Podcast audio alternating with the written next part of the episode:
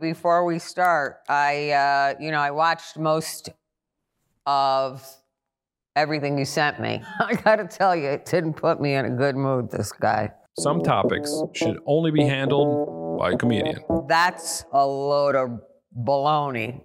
I'm Mendy Pellin, and this is No Joke. This series is brought to you by 28.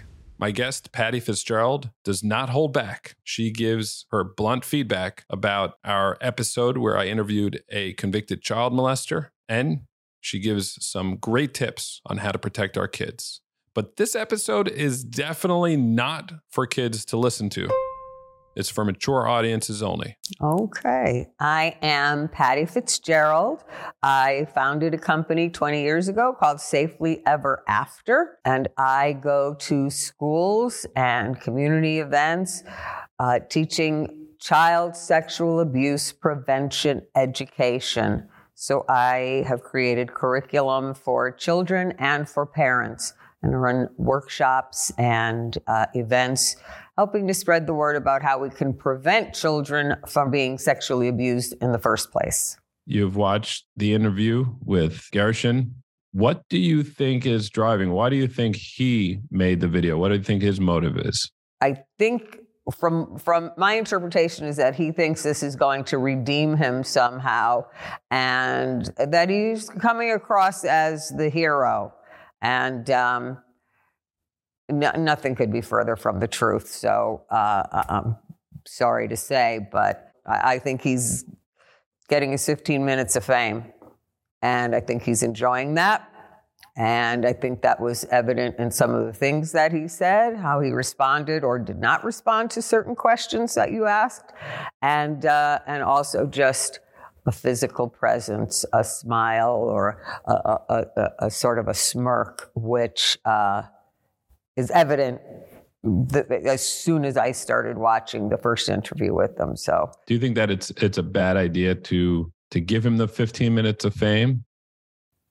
I think that the I, I think it's fine that you are interviewing him and that he's on camera and you're showing the actual face of what a child predator looks like um, particularly for the you know the religious community the problem I had with the interviews was I thought he was painting a, or, or, trying to paint a very sympathetic picture of himself. And I think the average parent who doesn't know about the trauma of childhood sexual abuse may feel sorry for him and, and that this is going to water down a little bit.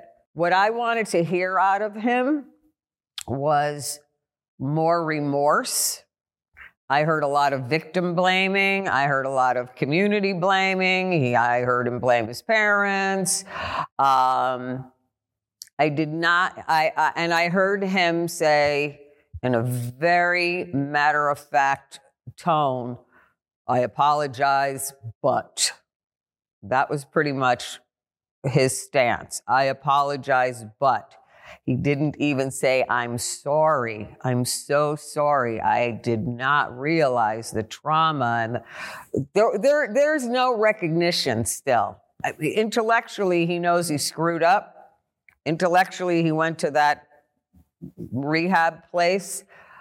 Um, I don't think emotionally he owns it yet. You know, there there was a lot of stuff in there that I was like, how how dare he say that, and how dare he how dare he even insinuate that? And you're and, talking about like uh, when he talked about his his wife not satisfying him him properly, stuff like wife, that. Yes, his wife not satisfying him. That has nothing to do with being attracted to children there are plenty of people who may be in physically unsatisfying marriages, but they're not attracted to children and act out those impulses on children within their own community and within their own family. So that's a load of baloney. He sort of flippantly just said, you know, well, I'm always going to have this attraction to children, and and I don't think there was enough real acknowledgement of that by him. And uh, I would have liked to hear more of I have been attracted to children. I cannot control my impulses. this is what I do and how I do it. And I, he just, he danced around the issue an awful lot. So I, am not sure you that think he's still, I know what you're trying you to. think that he's still active? Absolutely. I think he would be active if he gets a chance. I think he, uh, he'll, he'll, he would be a little more selective, but he, he's still victim blaming. He's blaming a six year old who didn't say no. He's blaming a, another victim who, you know, didn't say anything. So I didn't know it was traumatizing her. And, and, uh, so without any real understanding of the trauma, intellectually he knows that it is not okay, but I don't think he has any real understanding of it. And because of that, I do think he would still be a uh, under the right circumstances. Yes, he would still be a threat to children. So you wouldn't send you wouldn't come to the shul with with your kids if he attended the shul. Absolutely not. I sat with him for a long time, and like he really gives off uh, a, that impression that I am done, and that is in the past. But you're not buying that. No, sir. I would love it to be true. And you may want it to be true, but um, I, I, don't. I just don't think he's there yet. You're not a, as you said, you're you're more on the victim side of it. Have you ever uh, spoken to an actual molester before to kind of get inside their head? Yes. And has it been like a similar situation to this? No. In other uh, interviews and talking to other predators, child molesters, um, there was there was no sense of haughtiness. There was a the tone of their questions was uh, or their answers was much more remorseful and not the reason I, I, I, say I don't think he is safe or rehabilitated is because the manner in which he answered questions. I am the first person in the world who wants to believe somebody is rehabilitated or at least acknowledges where, they're at. Um, I just saw a lot of passing the buck there. And when I see passing the buck, I see a predator who is still a risk. You see the results of the abuse a lot. And so when when you see uh, someone that committed this horrible horrible abuse that that really like uh, either slowly kills people or kills their you know takes out their soul exactly. it, it, it brings up a lot of rage within you. I i feel it. It does because i think it is preventable and that's why I get frustrated sometimes because kids don't have to get sexually abused. There is a way to keep your children safe. There is a way to make sure that they grow up healthy and not touched inappropriately and, and with healthy boundaries and, and respected. This is not rocket science. This is common sense. This is parenting. This is having some specific language that we use with other adults and with our children. What is a message you you have for Gershon? What would you tell him? Me personally? Yeah. What would I? I would say, Gershon, you walk the walk, you talk the talk, but I'm not buying what you're selling yet.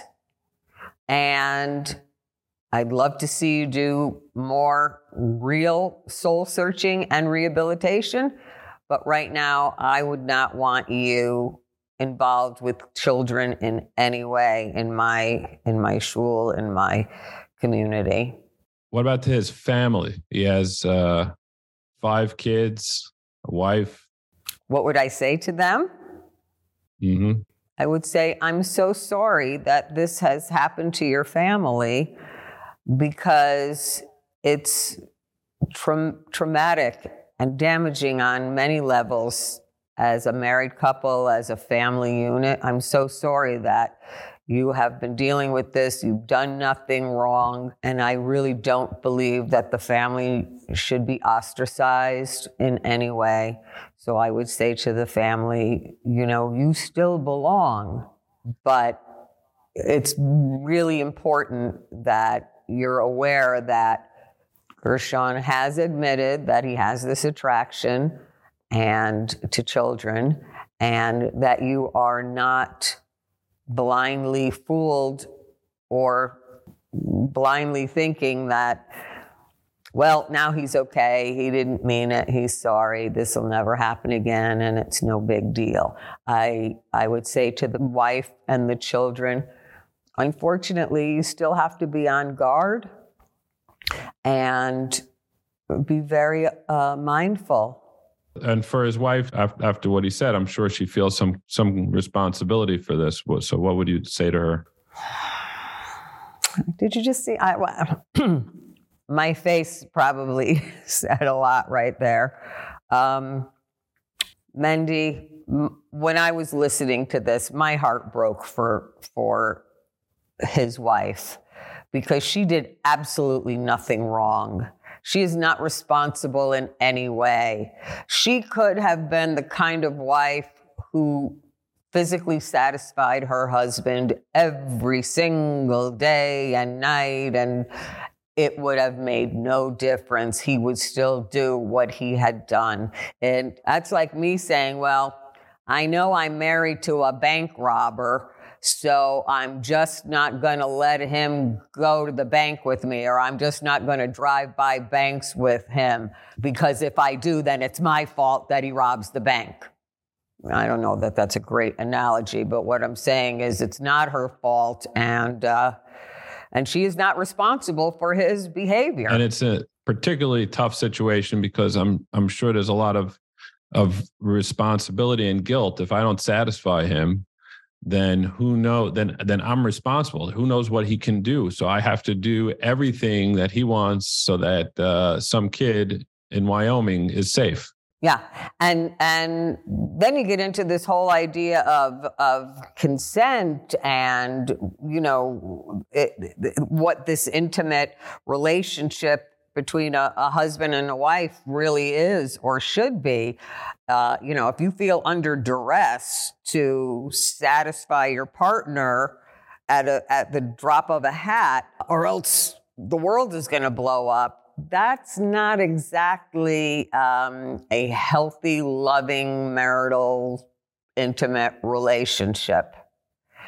And they're still going to act out because of some other reason. Yeah, he says that he's attracted to kids. So yeah. Uh, well, but you know, and then he then he's like, well, any kind of body, you know, bodies, any kind of body. That's right. Um, it's not really about the so, sex. It is it, it's connected to the sexual act because that's how the release comes for him, but it's also about the power, the manipulation, the narcissistic needs that his needs are more important than anybody else's whether it's his wife or a child. Everything about what he said was my needs were so important, so it didn't matter if it was a boy, if it was a girl, it was a body. He said he objectified them and didn't even see them as people. You know, it could have been uh, a piece of furniture for all he cared. I do appreciate that he said that. I do think that is a very, very important thing for parents to hear there you know there were times when he he said things that I said yes exactly. This is what parents need to know. I, he didn't lie through the whole thing. He did speak the truth. He did shed light on how predator uh, works and thinks. I just um, I'm just not buying that he's here to save the day from the rest of the pedophiles of the world I'm sorry I seem harsh about it. No, no, no, no, no, no. That that's what I love. That's what I love about you. You say like it is, and that is what we need to to protect our kids. I'll give you an example uh, that just happened yesterday morning. I uh, I dropped my kid off onto the bus, the school bus, and um, sitting in his seat was a probably a 55 year old man. I don't know you know, if he was getting a lift or what the story was. But my son, he's five, he stands and folds his arm, he waits, and the guy's like, "Oh, is this your seat?" And and the my son's like, "Yes." And so he gets up. My son sits down, and then he sits right next to him. So, um, you know, I went on that bus. It was very uncomfortable. And I told the driver and I told the man that I'm not comfortable with you sitting next to my kid.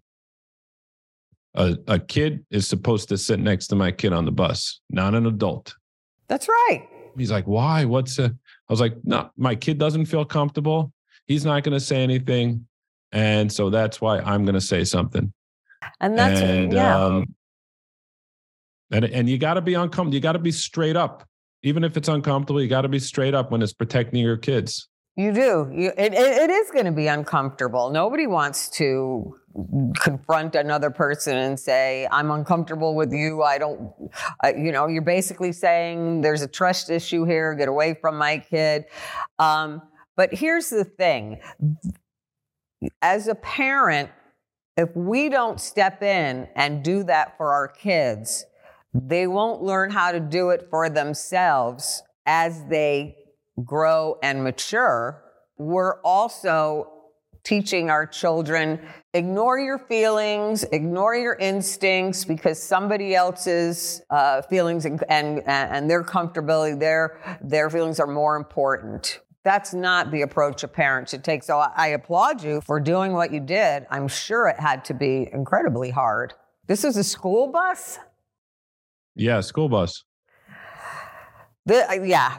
I mean, this is not even public transportation. This is not, you know, the typical subway or bus ride that lots of, of people ride on every day and share with school kids. This is a school bus. Okay, so I don't know why the 55 year old man needed a lift and a ride on the school bus.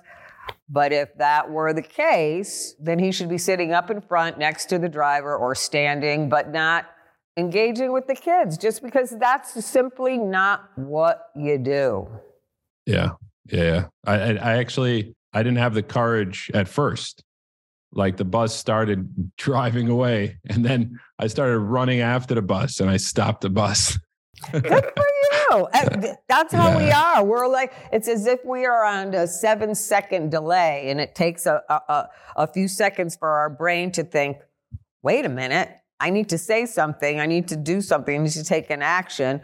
And, and so you did. And I, I think, wow, what a great dad. One of the things that I teach in my parent workshops, because it is hard to confront or say something, I have a sort of scripted stock answer that I give to parents to sort of break the ice and say what you need to say. And I have used this in many different scenarios for all kinds of reasons. The script is you're going to think I'm crazy, but I'm just not comfortable with you sitting next to my son. So I'm going to ask you to sit somewhere else. And it's a very specific script. You want to break the ice? You're going to think I'm crazy with my little parent smile.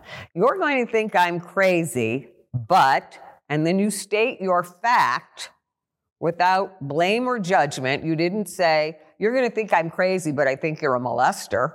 You say, uh, you're going to think I'm crazy, but I am not comfortable with you sitting next to my child, so I'm going to ask you to move.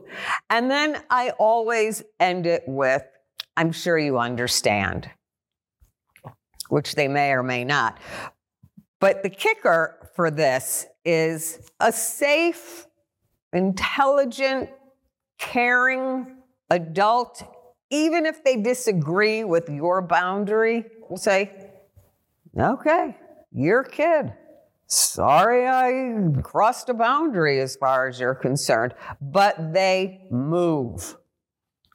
But when I start hearing it, and I'm not saying that, that the, the man that was sitting next to your son was a, was a predator, but when I hear all the excuses of, oh my God, I can't believe you're not going to let me sit here. I talk to the kids all the time.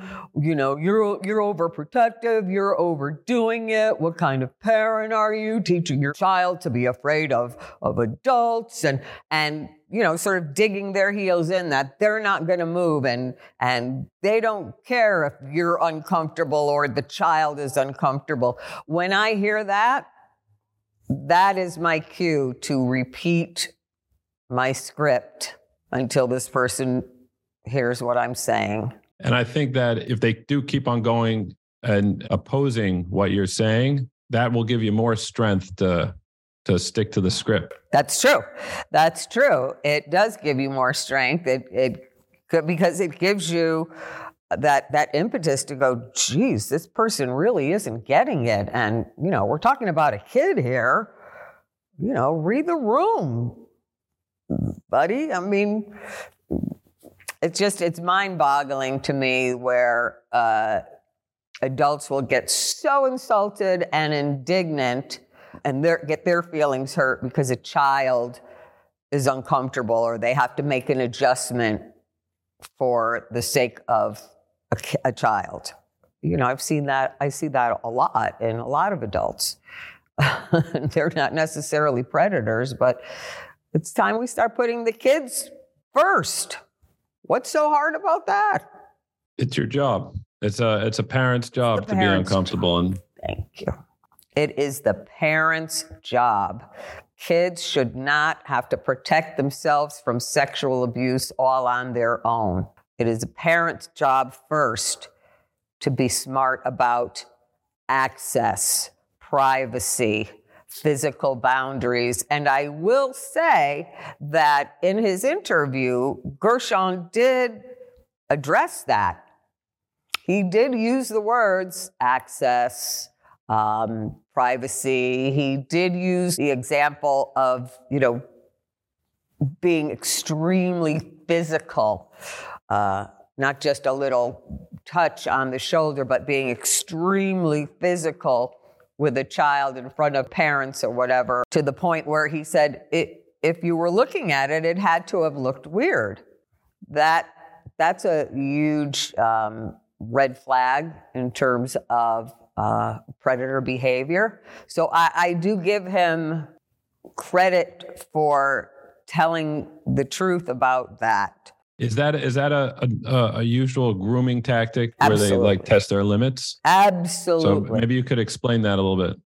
Yes. Well, predators in interviews have said if they want to do something inappropriate to a child, it's going to take grooming. It's going to take a few steps. It's going to be a gradual process because first they have to test the waters.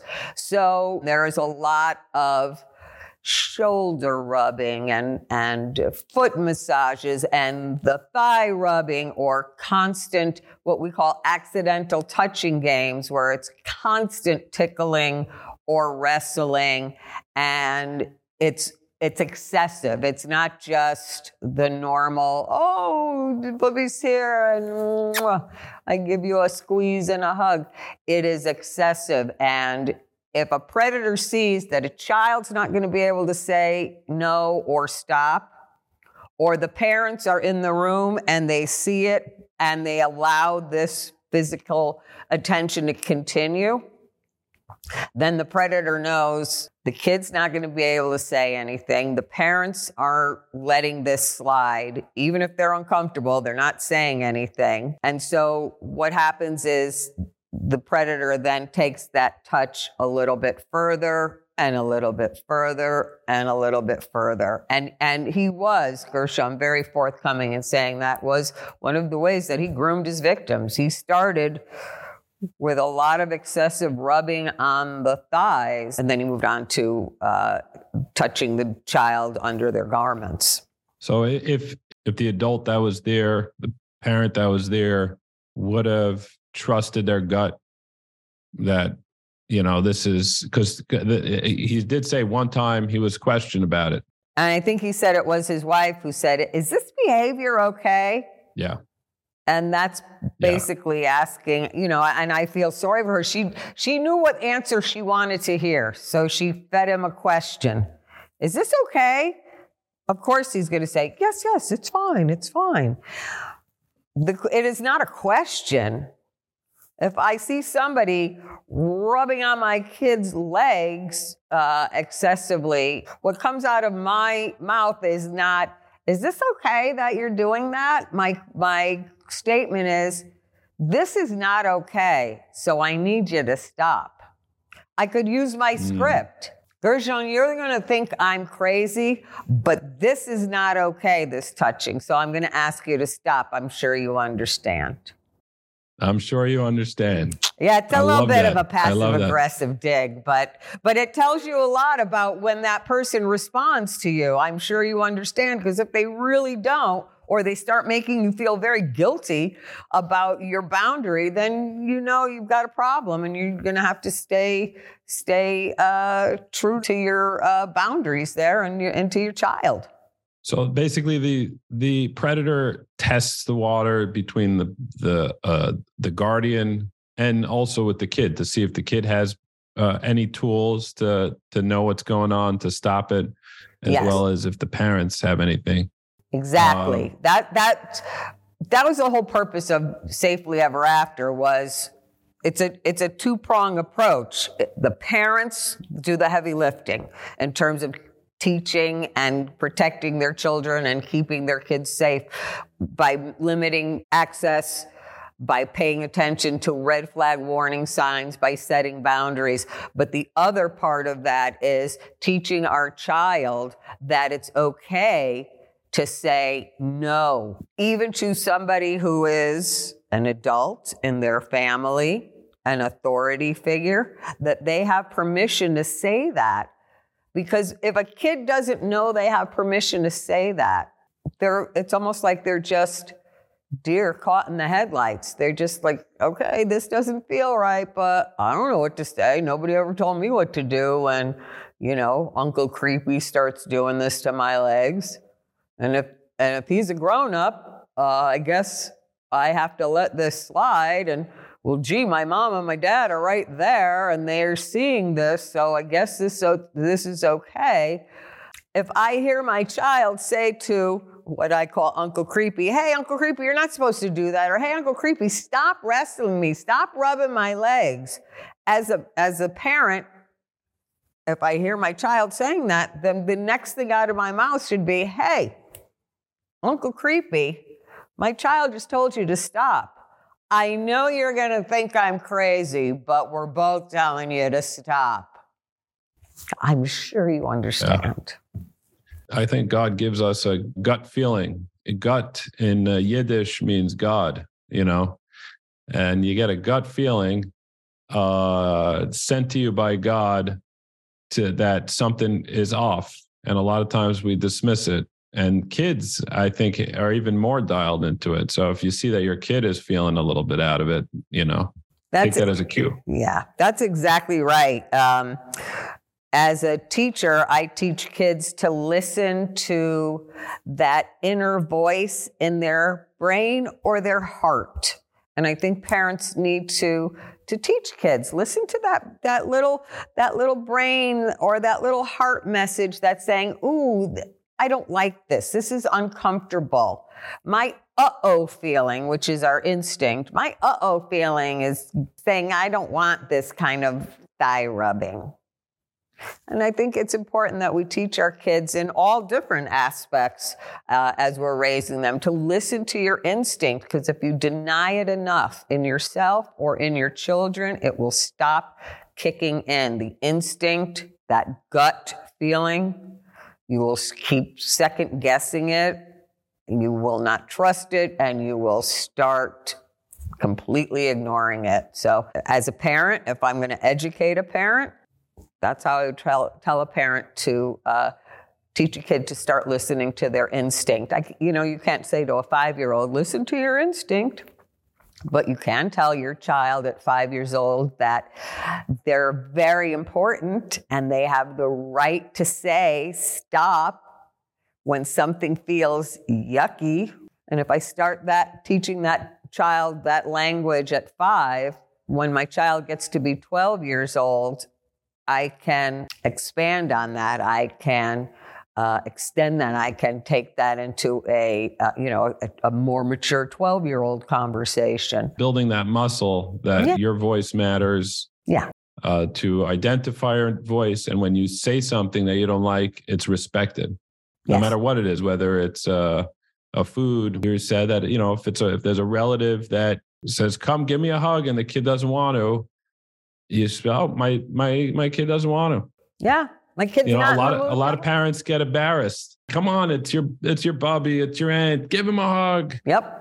And all that teaches or reinforces with the child is somebody else's feelings are more important, and I do not have any sort of autonomy or say in what, what happens to my body. The other part about that is if there is another family member who sees that the parent says to their child, go give, give grandma a hug, give her a hug, come on, come on. That predator who's looking on and notices it says, ah, there's a, there's a possible target. The child doesn't have permission to say no to touches. The parent is feeling guilty about stepping in. A predator thinks, I can work with this. This is an in for grooming. One of the things that I think parents need to do is, is put out a vibe that they're not an easy target because predators are looking very specifically at who they can target and who they better let go. Who a molester doesn't necessarily molest every single child that they come in contact with. They're very specific. They watch your family dynamic. They watch your parenting style. They watch the way you communicate with your child.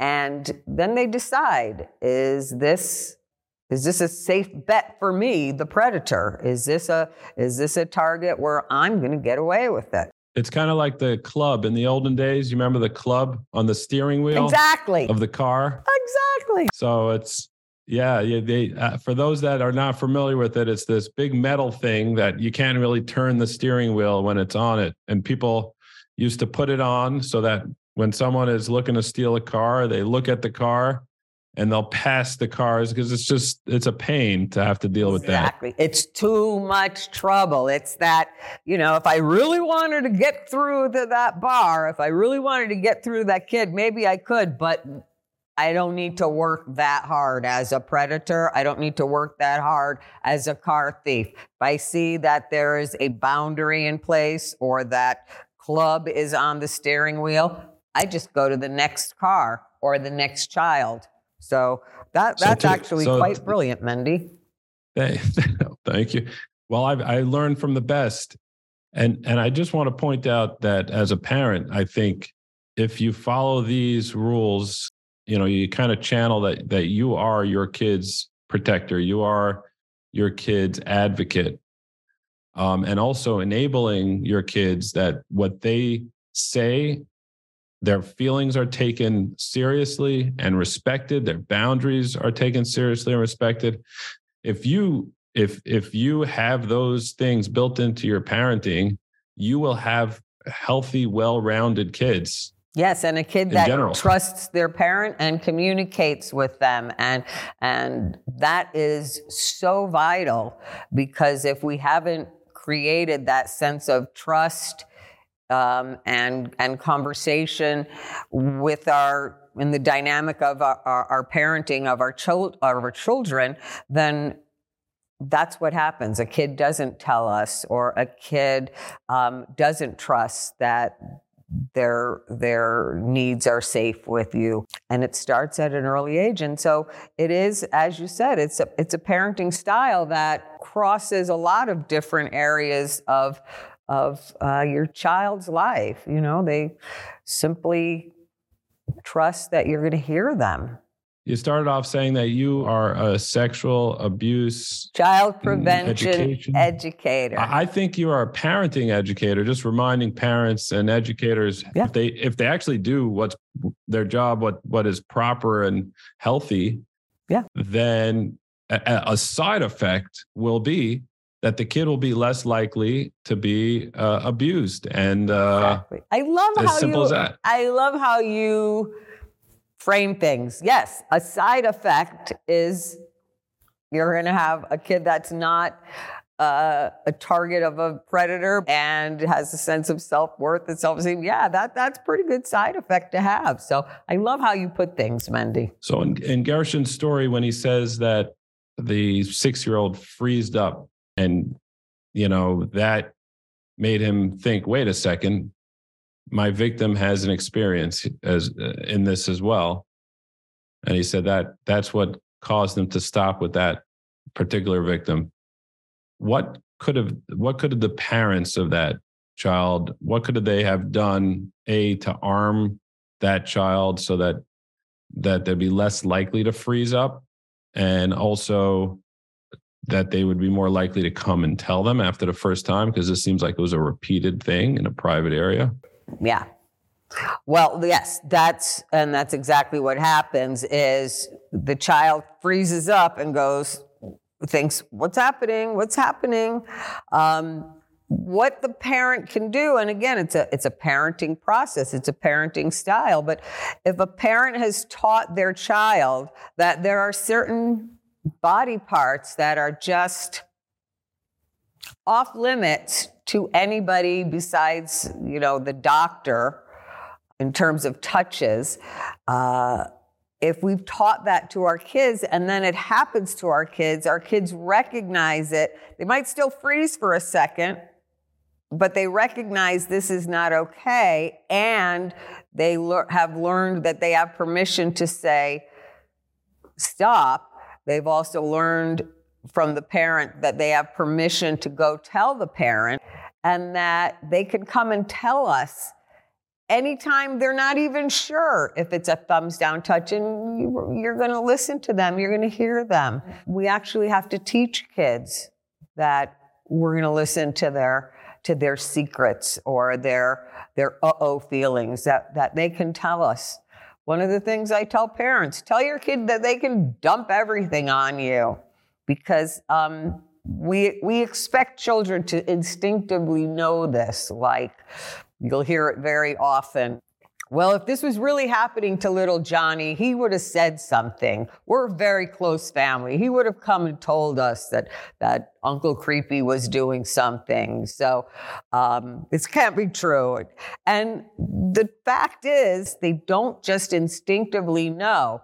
Uh oh. I think I'm being abused now. I will go tell my mother or my father when it's all over. That is not how it works. And so parents are very often shocked when they say, I can't believe the abuse of my child has been going on for three years, four years, five years. Why didn't he say anything to me? It's usually because the child was never taught that it is okay to say something. If a child says it right after the first time, the trauma is going to be significantly different. The healing is going to be significantly different. It's like I can't give you the keys to my car and say, drive the car if you haven't taken driving lessons first. You have to be taught. And this scares parents, and uh, or they don't know how to teach their child, or or they're they're afraid that they're going to um, use some sort of scary, have to use a scary story, and so a lot of times parents just don't do the education or the conversations that they should be doing and having. So, if a, if God forbid a, uh, a kid comes to a parent and says, "Hey, someone touched me inappropriately," what is the best response to give that kid? Because a parent could freeze up easily. Yeah, yeah, and it, it, it it's going to be startling and, and upsetting. Um, the whole point is very calmly you say to your child, Wow, I'm so glad you're telling me about that. Tell me more. I'll handle it. You can go freak out a half hour later in your bedroom or bathroom and scream and yell and carry on, but not in front of the child. So, in front of the child, you look like I'm very glad you're telling me this. How brave of you. Yes, it does sound like somebody else was breaking our, our touching rules. Yes, it does sound. Tell me more. Who, what, when, where? You can ask those type of questions, but you're, you're remaining in control. If you look like you're out of control, your child will either take it as they did something wrong or they'll start recanting everything because you look out of control and they didn't want to upset you and they're just going, oh, I, I just made it all up. I just made it all up. And then a parent will find that very easy to go, oh, okay, see, they, they made it all up. Nothing happened. And abuse goes on and on and on in those uh, situations.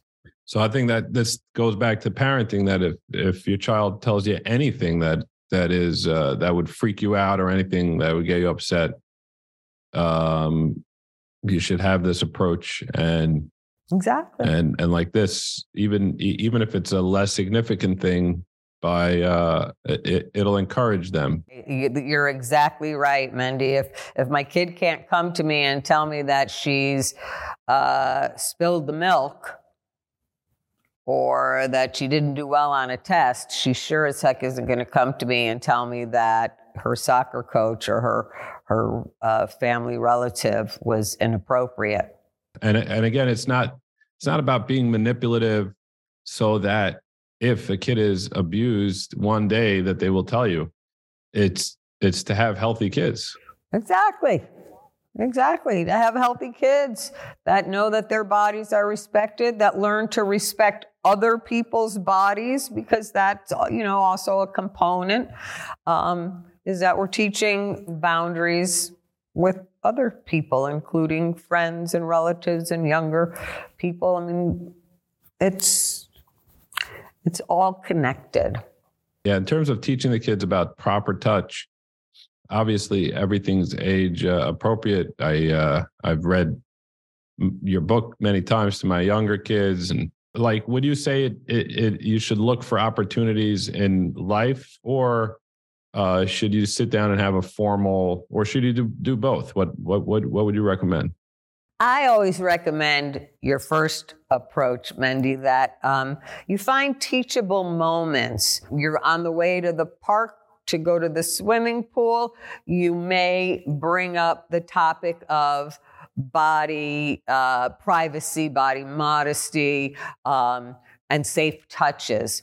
Um, you might bring up the idea of, you know, no no secrets about, you know, you're going to be going and changing in front of of other kids. You know, if anybody says, "Oh, don't tell your mom, we're all doing something," you know. It, that's the time to tell to talk to the child about it. And it's all so i say find an organic moment or a teachable moment and reinforce or teach it with with love and smiles and an empowering feeling as opposed to you're going swimming now. You're going to be at the pool in a few minutes and this is what you got to know I've often said this I, am not going to teach my child how to cross the street when I'm putting her to bed. I'm going to say something about looking both ways when we cross the street when we're about to cross the street. What could people do? First of all, let's start with you know what resources you you have, what kind of books, what can people, what could parents and educators do to really up their game? Well, I think the first thing is that parents need to educate themselves on what they need to do to keep themselves safe from or their children safe from a Gershon. So I think that that parents need to really understand what this what this issue really is about and what it does look like. So for that, again, I will say uh, Gershon's conversation um, certainly brings that to light that he's putting a face to the abuse. But I, I, I think what's most important is that parents really understand it and what the proactive steps are and that those are in parenting books they're on different websites including my own there are a lot of parenting coaches. Um, there are ways for parents to learn how to how to recognize these red flags and these warning signs. They're ahead of time. There are ways for parents to learn how to how to recognize grooming and and stop it before it moves on to sexual abuse. So i think the first part is educa- parents getting educated being willing to be educated and then talking to our kids in child friendly, effective ways that make sense. That's why I wrote two children's books Super Duper Safety School and No Trespassing. This is my body. Because I think we have to introduce the dialogue and the language to our children in a kid friendly, safe, empowering way. But we can't do that as parents until we understand, really understand the topic, the issue. So parents first, kids second in terms of Yeah. education. And and for those parents that are listening to this, you know, while they're doing laundry or while they're driving or while they're doing exercise and when this is over they have uh, work and they have all these things to attend to and they're not going to follow up what is something that you can give them in three minutes that could actually save their kid Great question. no pressure Great. Nope, no pressure because I have a very specific thing that I tell parents. If you don't remember anything else, remember this. Pay attention to who is paying attention to your child. I'll say it again. Pay attention to who's paying attention to your child. What does that attention look like? And do you need to intervene? Do you need to recognize something? So, if that's all you can remember or get from this podcast, then then then that's a good a good start. Um, and tell parents to take the blinders off and and sadly accept the reality that child predators are 90% of the time people we know, people we trust, and, and family or community members. I don't want to sound like a commercial for my work, but there's a lot of information that parents can learn just by reading my website, safelyeverafter.com.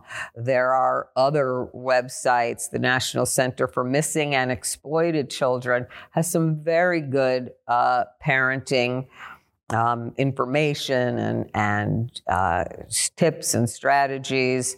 So you know the the information is out there. Yeah, it's definitely out there, and and even if you're thinking like, okay, this is not a Hasidic, uh, religious Jewish website, but this is not a religious Jewish problem. This is a this is a problem that every community has, and and as parents, we got to tackle it.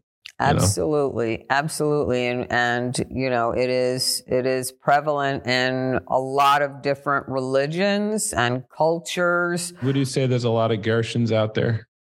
Absolutely. I don't want to I don't want parents to walk away from this podcast and go, "Oh my goodness, everybody's a molester. What are we going to do? Close the blinds down." But I think yes, there are a lot of child predators in our midst who look for certain opportunities. And I, I, you know, and there are also a lot of lovely adults who uh, like children and would never even think about abusing a child. So I don't want to paint with such a broad, uh, a broad stroke uh, brush that everybody's a molester, but in the work that I have done, I've done this for 20 years. I haven't done a, a, a seminar or workshop yet with parents where at least a few parents afterwards didn't come up to me and say, Oh my goodness, this happened to me when I was younger.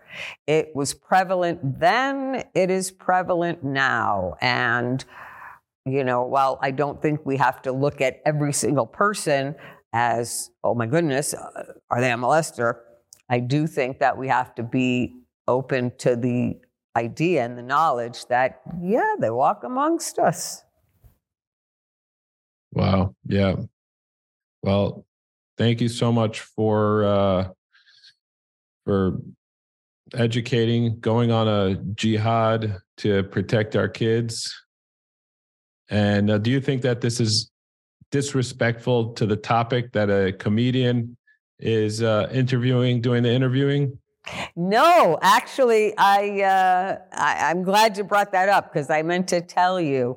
Um, you are more than a comedian, and so when you you're a documentary filmmaker, and I have seen you know your work i think you do a disservice to yourself if you just say i'm i'm i'm a comedian i think i'm a comedian i'm a filmmaker i'm a religious uh, jewish parent um, and that's why i'm making this documentary and i'm a comedian and so i'm going to approach it with a very matter of fact approach. Yeah, it's definitely not about me. It's not about you. It's about the, the about parents really uh, owning their job, about educators owning their responsibilities, and um, and we can we can just kind of light little fires and put out put little cues. But I think parents really know in their gut what to do. We can help guide that gut, make make that a little louder. Yep. But um, we're just we're just trying to wave like hello, hello, listen exactly, to yourself. Exactly. Hello. Hello. I love that. Yes, that's exactly what we're doing. Thanks so much for giving your time, Pattie.